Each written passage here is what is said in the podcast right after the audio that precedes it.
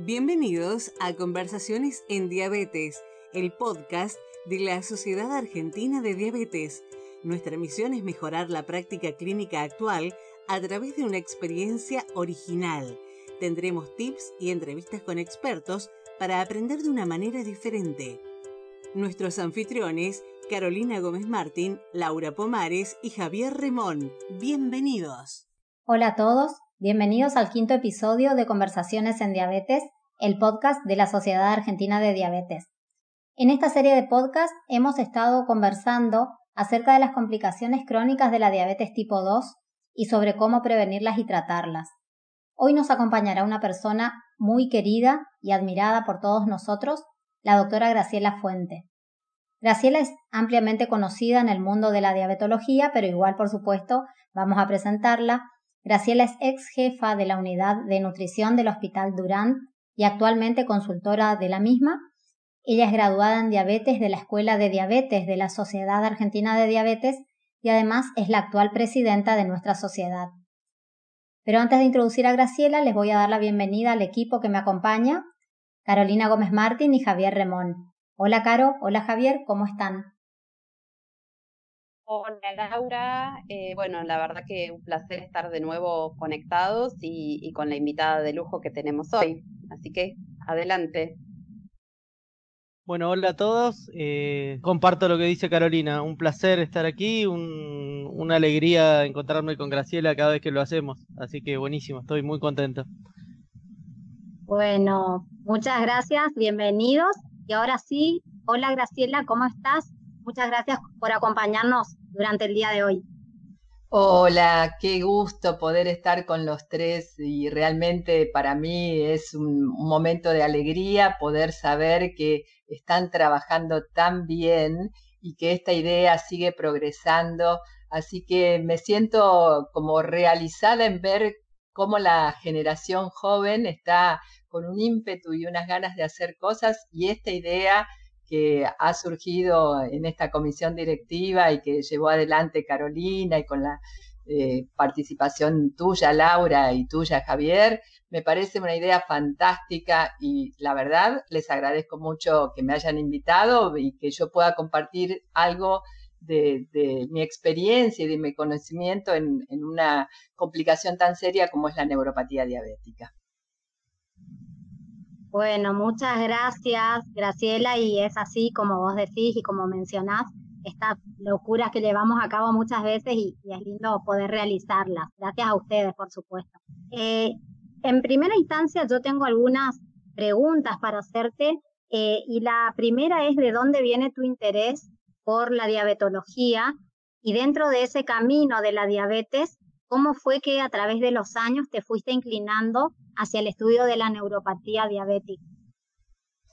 Bueno, me encanta la pregunta porque me retrotrae a 37 años atrás, que, es un montón de tiempo, pero yo me estaba formando en la clínica médica, era una médica joven, estaba en el Hospital Durán, en el servicio de clínica médica, con grandes maestros de la medicina general, y yo tenía la posibilidad de interactuar con todos los que venían a hacer las interconsultas, como hacemos los médicos recién recibidos y que estamos formándonos, y veía que había un colega grande, ya grande para mí que tenía 25 años, que eh, venía e interactuaba de una manera muy, muy afectuosa y muy cercana con los pacientes Fíjense cuánto tiempo hace que era la gran sala de, la unidad 3 y 4 de Clínica Médica del Hospital Durán, donde teníamos una cama al lado de la otra, no había ni, habitaciones ni boxes. Y bueno, y yo veía a este doctor que siempre venía acompañado por tres o cuatro médicos jóvenes y eh, hablaba con los pacientes, los revisaba a los pacientes. Y un día le pregunté a mi jefe, ¿quién es ese doctor? Yo no había tenido el gusto de, interactuar con él. Y era el doctor Jasinski. Entonces, eh, como parte de mi formación en clínica, yo pedí hacer una rotación, porque, porque ahí me enteré que él era el jefe del servicio de nutrición, y eh, fui a rotar a nutrición en mi mismo hospital y allí tuve el honor de conocer al doctor Isaac Fireman. y siempre lo comento en mis clases de neuropatía diabética, el doctor Isaac Fairman y el doctor Jasinski son los padres de la neuropatía diabética en Argentina y además serán ampliamente conocidos en Latinoamérica y en el resto del mundo.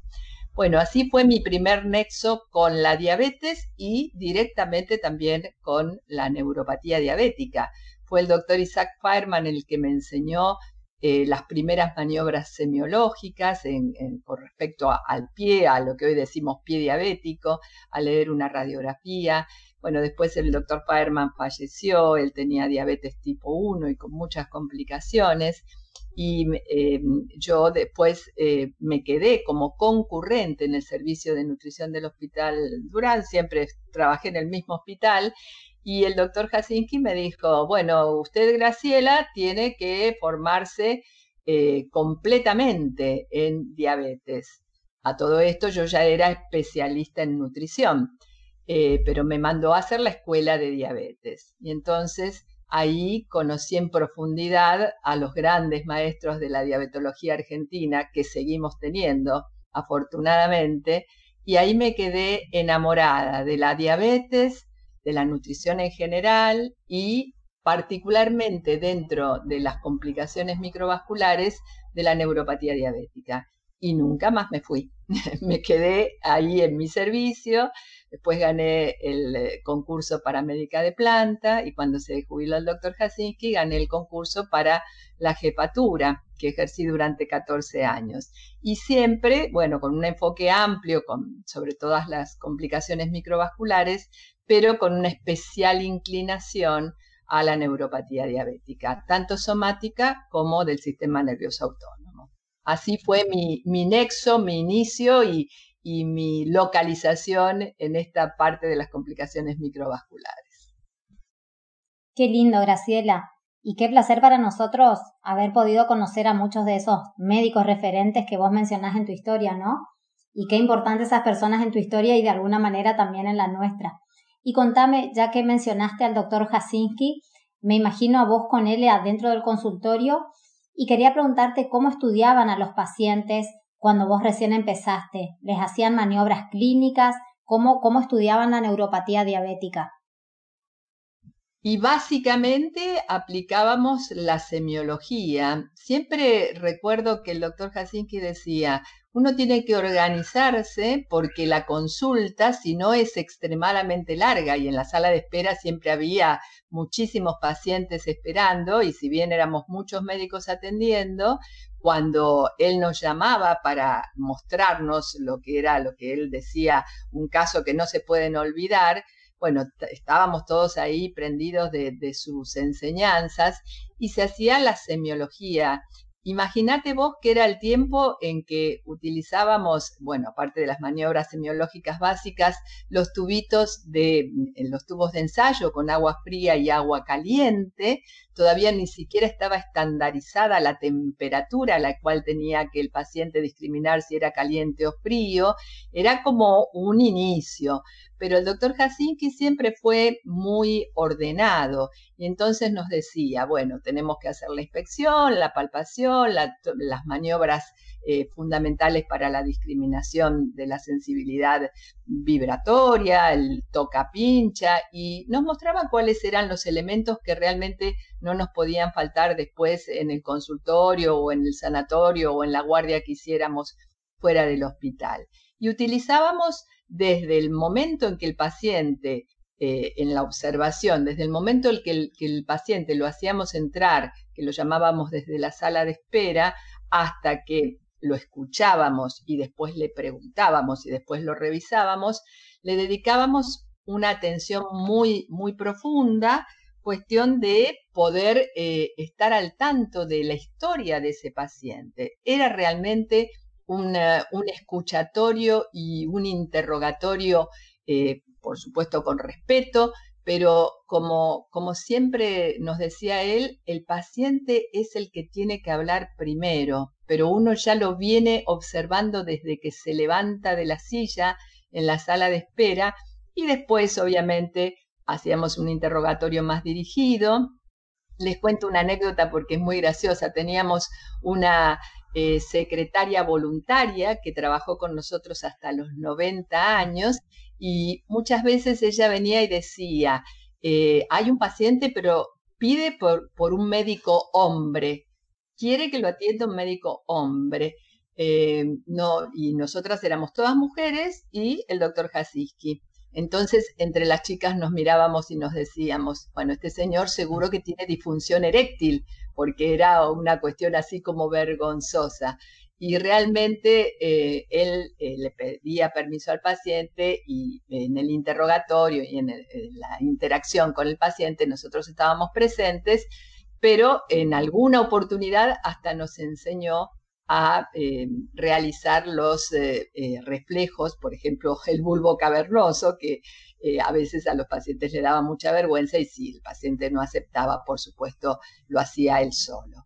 Pero lo que quiero decir es que siempre nos mostró el camino de la posibilidad y la riqueza que da la interacción con la persona que viene a la consulta y muchas veces venía la pareja a la consulta y cuando el paciente no se animaba a decir su sintomatología, la que fuera, eh, la presencia de la pareja era de, muchísima ayuda. Así que se construía como un nexo eh, que yo creo que se sigue manteniendo, por lo menos yo lo mantengo en mi consultorio con los pacientes que uno después continúa largos años eh, en su tratamiento y en su seguimiento y acompañándolos, y en donde uno apunta fundamentalmente a la prevención de las complicaciones, pero muchas veces los pacientes ya vienen con la complicación instalada.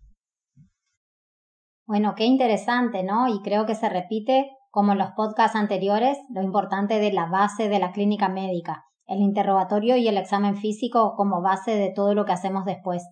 Bueno, muchas gracias, Graciela. Y ahora le voy a pasar el mando a Javier, que te va a seguir haciendo unas preguntitas más prácticas. Hola, Javi. Hola, bueno, Graciela, excelente, divino los inicios. Vamos a hacer un pequeño viaje a tu consultorio. Vamos a imaginar que entra un paciente de 60 años que tiene diabetes hace 20 años. Eh, las últimas hemoglobinas glicosiladas han estado entre 7,5 y 8. Tiene un control, hay que mejorarlo obviamente, pero viene puntualmente por dolor en miembros inferiores a predominio nocturno. ¿Cómo haces el enfoque? ¿Qué preguntas haces? ¿Qué indicaciones iniciales? ¿Cómo, ¿Cómo encarás a este paciente que viene puntualmente a esto? Y es un paciente frecuente de observar en la práctica cotidiana, con un tiempo de diagnóstico que refiere 20 años, es decir, si tiene 60 empezó a los 40, pero probablemente haya empezado antes su patología por las características de la diabetes tipo 2 de ser silenciosa y muchas veces los pacientes no darle la importancia al diagnóstico inicial. La hemoglobina, como bien decís vos, Javier, mm, a mí me gustaría mejorarla claramente para acercarlo lo más posible al 7 y eh, con el menor riesgo de hipoglucemia. Y la sintomatología que trae el paciente, bueno, eh, uno cuando eh, se encuentra con un paciente con estos antecedentes, lo primero que debe pensar es en esta complicación microvascular, que es la más frecuente y la más precoz, que es la neuropatía diabética. Y esto de la percepción del dolor a nivel en el horario nocturno también es muy frecuente. Pero, por supuesto, no nos podemos quedar con este único diagnóstico y uno tiene que tener el mayor grado de certeza posible. Entonces, eh, claramente uno mira el desplazamiento del paciente para ver si tiene algún tipo de compromiso motor y después haciendo eh, la escucha activa y luego las preguntas que corresponde, vamos avanzando en la orientación hacia el diagnóstico y luego cuando pedimos hacer el examen eh, físico, que Todavía eh, sigue habiendo algún paciente que cuando uno le, pide que se quite el pantalón, las medias, los zapatos, pregunta para qué, porque hay todavía situaciones en que mm, ellos, a pesar de tener muchos años de diagnóstico, no han recibido un examen clínico completo. Y, esto realmente eh, es básico. Y en el examen físico de las extremidades, eh, ahí uno observa la presencia de las alteraciones cutáneas, la presencia de callosidades, la posibilidad de que tenga onicodistrofias, las características de la piel, Obviamente siempre palpamos los pulsos, pero después en mi cajón nos falta el monofilamento de 10 gramos, el diapasón de 128, una torundita de algodón para ver la sensibilidad superficial, el, el pincha toca y el lápiz de dos puntas, eh, la punta metálica y la punta no metálica, para esta discriminación que mm, si el paciente tiene una percepción térmica adecuada, evita el uso de esos eh, antiguos tubitos de ensayo que le poníamos agua caliente y agua fría y ni siquiera estaba estandarizado. Después las características de las masas musculares, el tono y la fuerza, la maniobra del abanico, uno le pide que camine de una punta a la otra del consultorio, bueno, se observa también la posibilidad de la acrocianosis con las piernas colgando en la camilla, la toma de los reflejos, el primer reflejo que se afecta es el aquiliano, y son una serie de maniobras que cuando uno las tiene estandarizadas, más o menos en cinco minutos las puede completar. Y cuando el paciente, su, su tema principal es el dolor, para mí una herramienta muy valiosa es la escala numérica del dolor, en donde yo le pregunto si tengo los diagramas eh, donde él marca eh, con una lapicera el punto que corresponde a su dolor, cero no me duele, 10 me duele muchísimo, bueno, se lo pido que lo haga. Y si no, le pregunto verbalmente qué número, con qué número califica su dolor y sé que todo lo que signifique para ese paciente de 5 para arriba implica una intensidad muy importante que afecta la calidad de vida. Eh, descartando clínicamente otro tipo de patologías, porque un paciente puede tener diabetes y puede tener una neuropatía tóxica, este, medicamentosa, alcohólica, eh, por una infección viral. El HIV da una neuropatía que sintomáticamente semejante a la que produce la diabetes digamos, tenemos unas cuantas situaciones en donde uno debe descartar las otras patologías, pero en general, si se mm, tiene una alta presunción de que es neuropatía diabética y en el examen físico se encuentran estos signos más el síntoma que él refiere, y en donde en el síntoma hay una característica clara que es eh, que suele decir el paciente, me empieza a doler, no tolero el roce de la sábana, los pies se me ponen muy calientes como planchas hirviendo en la planta de los pies o siento eh, como puñaladas o como descargas eléctricas y necesito pararme y pisar el piso frío y allí siento algún tipo de alivio. Todo esto permite configurar el cuadro clínico con signos y síntomas y con eso uno puede hacer un diagnóstico con bastante grado de certeza de que se trate de una neuropatía diabética, en donde el paciente tiene diabetes, no tiene un excelente control, así que ese es el primer objetivo a, mejorar y bueno, y después se interviene con todas las herramientas farmacológicas y también no farmacológicas que permiten eh, darle una posibilidad de mejoría al paciente. Eso eh, uno lo comprime, si lo sistematiza y va avanzando como para que ese paciente se lleve una impresión diagnóstica y qué hacer para poder mejorar su síntoma, porque a él lo que le interesa es que lo ayudemos con el síntoma por el cual vino a la consulta. Yo como eh, soy como subespecialista en dolor, recibo muchos pacientes tratados por colegas que vienen llevando lo mejor posible con el paciente eh, su control clínico metabólico, pero que tienen dolor y entonces allí trabajamos en conjunto con el otro colega y con el paciente y su familia y trabajamos en equipo, que me parece que esto es una de las cosas más ricas, ¿no? Que entre todos buscamos la manera de conseguir la mejoría del, paciente. Perfecto, clarísimo, clarísimo. Yo voy a seguir profundizando un poquito por, por, dudas mías y porque está bueno el caso clínico. Siempre es bueno hablar de, pacientes. Eh, si hay algún estudio complementario en particular que es el más afín para este paciente y una vez que inicias el tratamiento, ¿cómo sería el seguimiento? ¿Cada cuánto lo citas? ¿Cómo evaluás el tratamiento? ¿Si es clínico o tiene algún examen complementario? Los exámenes complementarios hay como dos escuelas, te voy a decir.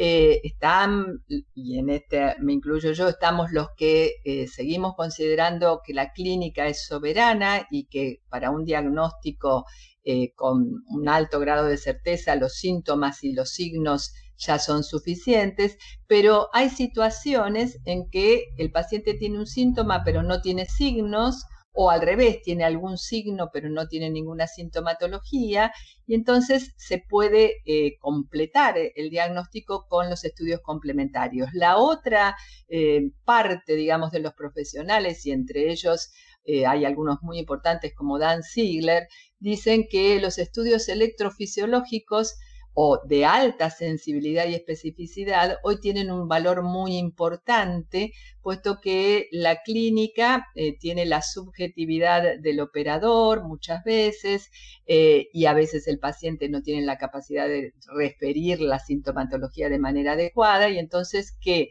en situaciones de este tipo hay estudios muy específicos que tienen un valor predictivo realmente fuerte, pero es utilizando aparatología no disponible en la Argentina, como por ejemplo eh, el, dispositivo que permite evaluar las fibras nerviosas de la córnea, que son las fibras C, que son fibras finas, Tampoco estoy de acuerdo con que frente a una situación que eh, se puede llegar a un diagnóstico, se haga eh, algo invasivo como sería eh, una biopsia, dejamos las biopsias del nervio para situaciones donde hay mucha duda diagnóstica y también hay estudios electrofisiológicos como la electromiografía que yo eh, trato de no pedir jamás a mis pacientes y que si eventualmente necesito una velocidad de conducción nerviosa que pido sensitiva y motora,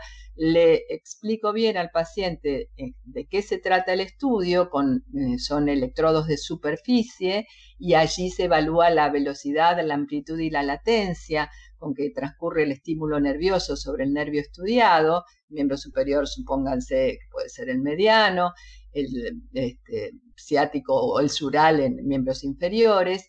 La cuestión es que evito cualquier tipo de estudio que sea invasivo para el paciente. Lo que sí hicimos hasta marzo de 2020, hasta que llegó la pandemia, y esto realmente me pone muy orgullosa porque fue un trabajo de muchísimos años, eh, que empezó con el doctor Jasinski y después continuó conmigo, es la evaluación del sistema nervioso autónomo cardíaco a través de los test de Ewing, que no son invasivos y que están dando una evidencia de alteración de una fibra fina, que es la primera que se daña. Así que si yo tengo alguna situación donde no tengo claro el diagnóstico, puedo recurrir a un estudio electrofisiológico, pero no invasivo, salvo que esté sospechando un atrapamiento del túnel carpiano, por ejemplo, y ahí hablando con el electrofisiólogo, él me diga que corresponde hacer la electromiografía y allí decidirá el paciente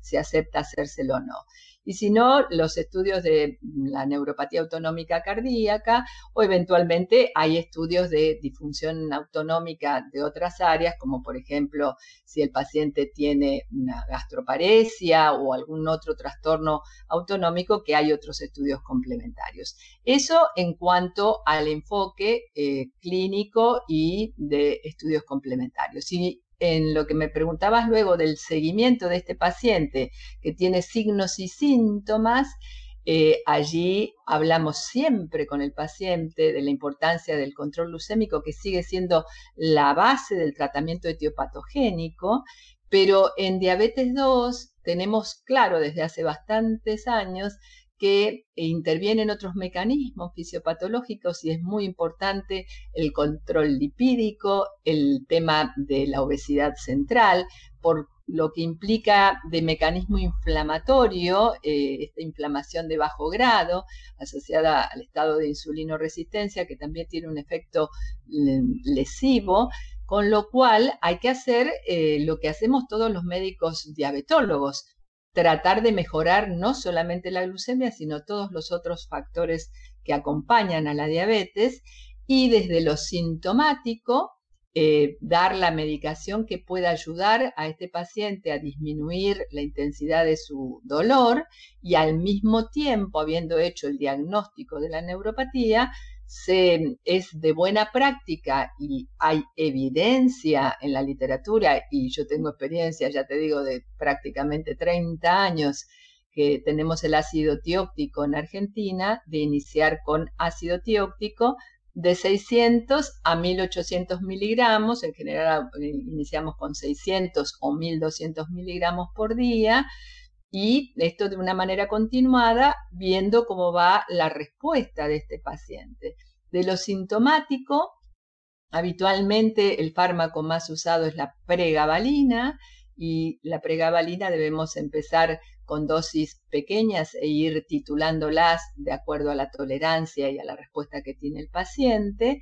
Y hay también mucha evidencia que, eh, además de pregabalina, se pueden utilizar, eh, por ejemplo, si el paciente tiene un componente de depresión importante, porque el dolor, y más si es crónico, asocia estados depresivos, Hemos usado desde la amitriptilina hasta la duloxetina, pasando por la venlafaxina. Entonces, esto es una evaluación que vamos haciendo de acuerdo a la respuesta que tiene el paciente. Es muy importante el contacto. He tenido en estos meses de pandemia varias consultas de neuropatía hiperalgésica y aquí entonces, eh, cuando el paciente no podía hacer la consulta presencial, en los momentos más eh, intensos de la, eh, que teníamos que estar cuidándonos cada uno, bueno, teníamos el contacto a través de, los medios, digamos, virtuales. Con lo cual uno va acompañando al paciente, que eso es fundamental, que el paciente siente que está acompañado por su familia y por eh, su médico de cabecera, y en este caso yo como mm, especialista en, dolor, o si soy yo la diabetóloga, bueno, sabiendo que me puede consultar por cualquier tipo de duda que surja en cualquier aspecto del tratamiento. Y así uno va observando respuestas y adaptando, modificando, sumando eh, distintos aspectos terapéuticos que no solamente pasan por lo farmacológico, porque me parece que es importante que hagamos énfasis en que además de eh, haber eh, bibliografía al respecto, por lo menos yo tengo bastante experiencia con medidas no farmacológicas en donde fundamentalmente, por ejemplo, la acupuntura, la estimulación eléctrica, la rehabilitación kinésica en aquellos casos donde hay compromiso motor, motor y sensitivo en las formas mixtas. Bueno, hay también una respuesta sumatoria a todo lo farmacológico y hay momentos en que el paciente va mejorando su situación y se puede ir disminuyendo la medicación, especialmente la sintomática. No sé si te apabullé con todo lo que te dije. No, clarísima respuesta. la van a disfrutar mucho los oyentes. Le voy, a, le voy a pasar a Carolina que tenía preguntas para hacerte y para ir cerrando también. No. gracias. Bueno, Graciela, la verdad que sí, muy, muy abarcativo todo lo que nos estás contando, todo el enfoque desde, desde, desde el interrogatorio, el, examen físico, cómo abordar las medidas complementarias, la verdad súper, súper interesante. Lo que te quería preguntar es, em, ¿qué se viene en neuropatía diabética o qué te está interesando investigar? ¿Por dónde vienen las novedades en neuropatía? Sí, es muy buena tu pregunta porque em, para los que no están especialmente interesados en la neuropatía, que se le dice la cenicienta de las complicaciones, porque a mucha gente no, no le interesa o no le gusta, es, lleva tiempo ¿no? Eh, trabajar en neuropatía porque el, el escuchatorio, el interrogatorio y el examen físico lleva tiempo en la consulta, pero hay todo un panorama a futuro de combinación de drogas y dentro de lo que es etiopatogénico, bueno, todo lo que mejore el flujo microvascular, y esto estaría representado, por ejemplo, por la combinación de ácidos grasos esenciales, omega 3 y pufa, más ácido tióptico, más benfotiamina, sería como una polipil para tratar de mejorar la estructura nerviosa. Esto es una posibilidad eh, que todavía sigue en estudio, pero que tiene mm, un aspecto de, factibilidad. Em, así que por ese lado, yo creo que en los próximos años hay posibilidades de que aumente nuestro espectro etiopatogénico, que hoy está limitado al ácido tióptico y a la benfotiamina, que es una tiamina liposoluble y que eh, junto con el ácido tióptico dan mejores resultados que cuando uno interviene con una sola de las drogas. A esto, si le agregamos los ácidos grasos esenciales, sería como una forma de em, estimular el crecimiento neuronal y mm, proteger esa mielina que puede estar dañada. Hay también eh, en modelos experimentales eh, como mm, posibilidades terapéuticas eh, los análogos de la eritropoyetina. Hay muchas cosas que todavía están a nivel de los ensayos preclínicos en roedores y la eritropoyetina pareciera que mejora la oxigenación de la microestructura, pero ha habido algunos efectos colaterales como microtrombos, así que eso todavía no queda muy claro. Hay una posibilidad también de asociación de metilfolato, metilcobalamina y fosfato de piridoxal, así que eso también se lo mm, busca como tratamiento etiopatogénico. Hay mucha investigación y esto tiene que ver, mm, eh, lo, aprendí eh, en un artículo publicado este año en Diabetología sobre el estudio de los mecanismos de inflamación de bajo grado en relación al estado de insulino resistencia que está eh, especialmente en las personas con diabetes de tipo 2, y la posibilidad, eh, ya esto en personas, que la cirugía bariátrica modificando el estado de obesidad mórbida de estos pacientes, que pueden tener la neuropatía eh, ya implícita a lo largo de su evolución, el descenso a través de la cirugía bariátrica tener un impacto positivo también en estudios objetivos como sería la velocidad de conducción nerviosa y sintomáticamente también. O sea que hay un, espectro, un panorama de, de mejoría, pero lo que yo siempre hago énfasis en que lo ideal sería que trabajemos en la prevención. Y prevenir no desde el que el paciente tiene diabetes, prevenir desde que eh, podemos encontrarnos con un paciente con síndrome metabólico o con prediabetes, porque está descrita y nosotros lo hemos estudiado y lo hemos publicado eh, en varias oportunidades la presencia de disfunción autonómica en pacientes con síndrome metabólico, incluso sin disglucemia, y también el efecto beneficioso del descenso de peso en estas personas que con un descenso entre un 5 y un 10% mejoran parámetros electrofisiológicos como los test de Ewing que evalúan la función autonómica cardíaca. Así que dos puntas tengo yo siempre en, mi cabeza, la prevención a través de la educación y la posibilidad de nuevos fármacos etiopatogénicos fundamentalmente que puedan, si no retrotraer al punto cero, evitar la progresión de la lesión cuando está instaurada. Ese, ese es el panorama global que, que me atrapa en este momento. Bueno, la verdad que excelente, qué bueno que haya nuevas perspectivas y sobre todo desde el punto de vista etiopatogénico, que no, que no se centren solo en el tratamiento sintomático y qué importante lo que remarcas de, de la prevención, ¿no? Y desde la prevención desde antes de que aparezca, desde que se diagnostique la diabetes. Así que fantástico, realmente y muy, muy claro los conceptos. Em, y bueno, ya llegando al final, y mm, en esta parte siempre le pedimos al, entrevistado que nos deje un mensaje em, que quiera mm, que la audiencia se quede para el final, pero eh, no podemos en este caso mm, eh, pasar por alto que, que, sos la actual presidenta de la Sociedad Argentina de Diabetes, que realmente fue un orgullo para, para todos nosotros tenerte como presidenta y, en mi caso que pude compartir un año eh, de trabajo intenso en la comisión directiva, eh, en un año lleno de desafíos, con, como fue el de la pandemia, incluyendo tener que desarrollar un congreso enteramente virtual. Bueno, con todo este, con todo este camino recorrido y con las perspectivas eh, para, para, los próximos años, ¿qué, ¿qué mensaje te gustaría compartir con nosotros? Bueno, en primer lugar, agradecerte las palabras, Carolina. Eh, es así como vos decís, ha sido un año muy intenso, con mucho trabajo, con muchos desafíos.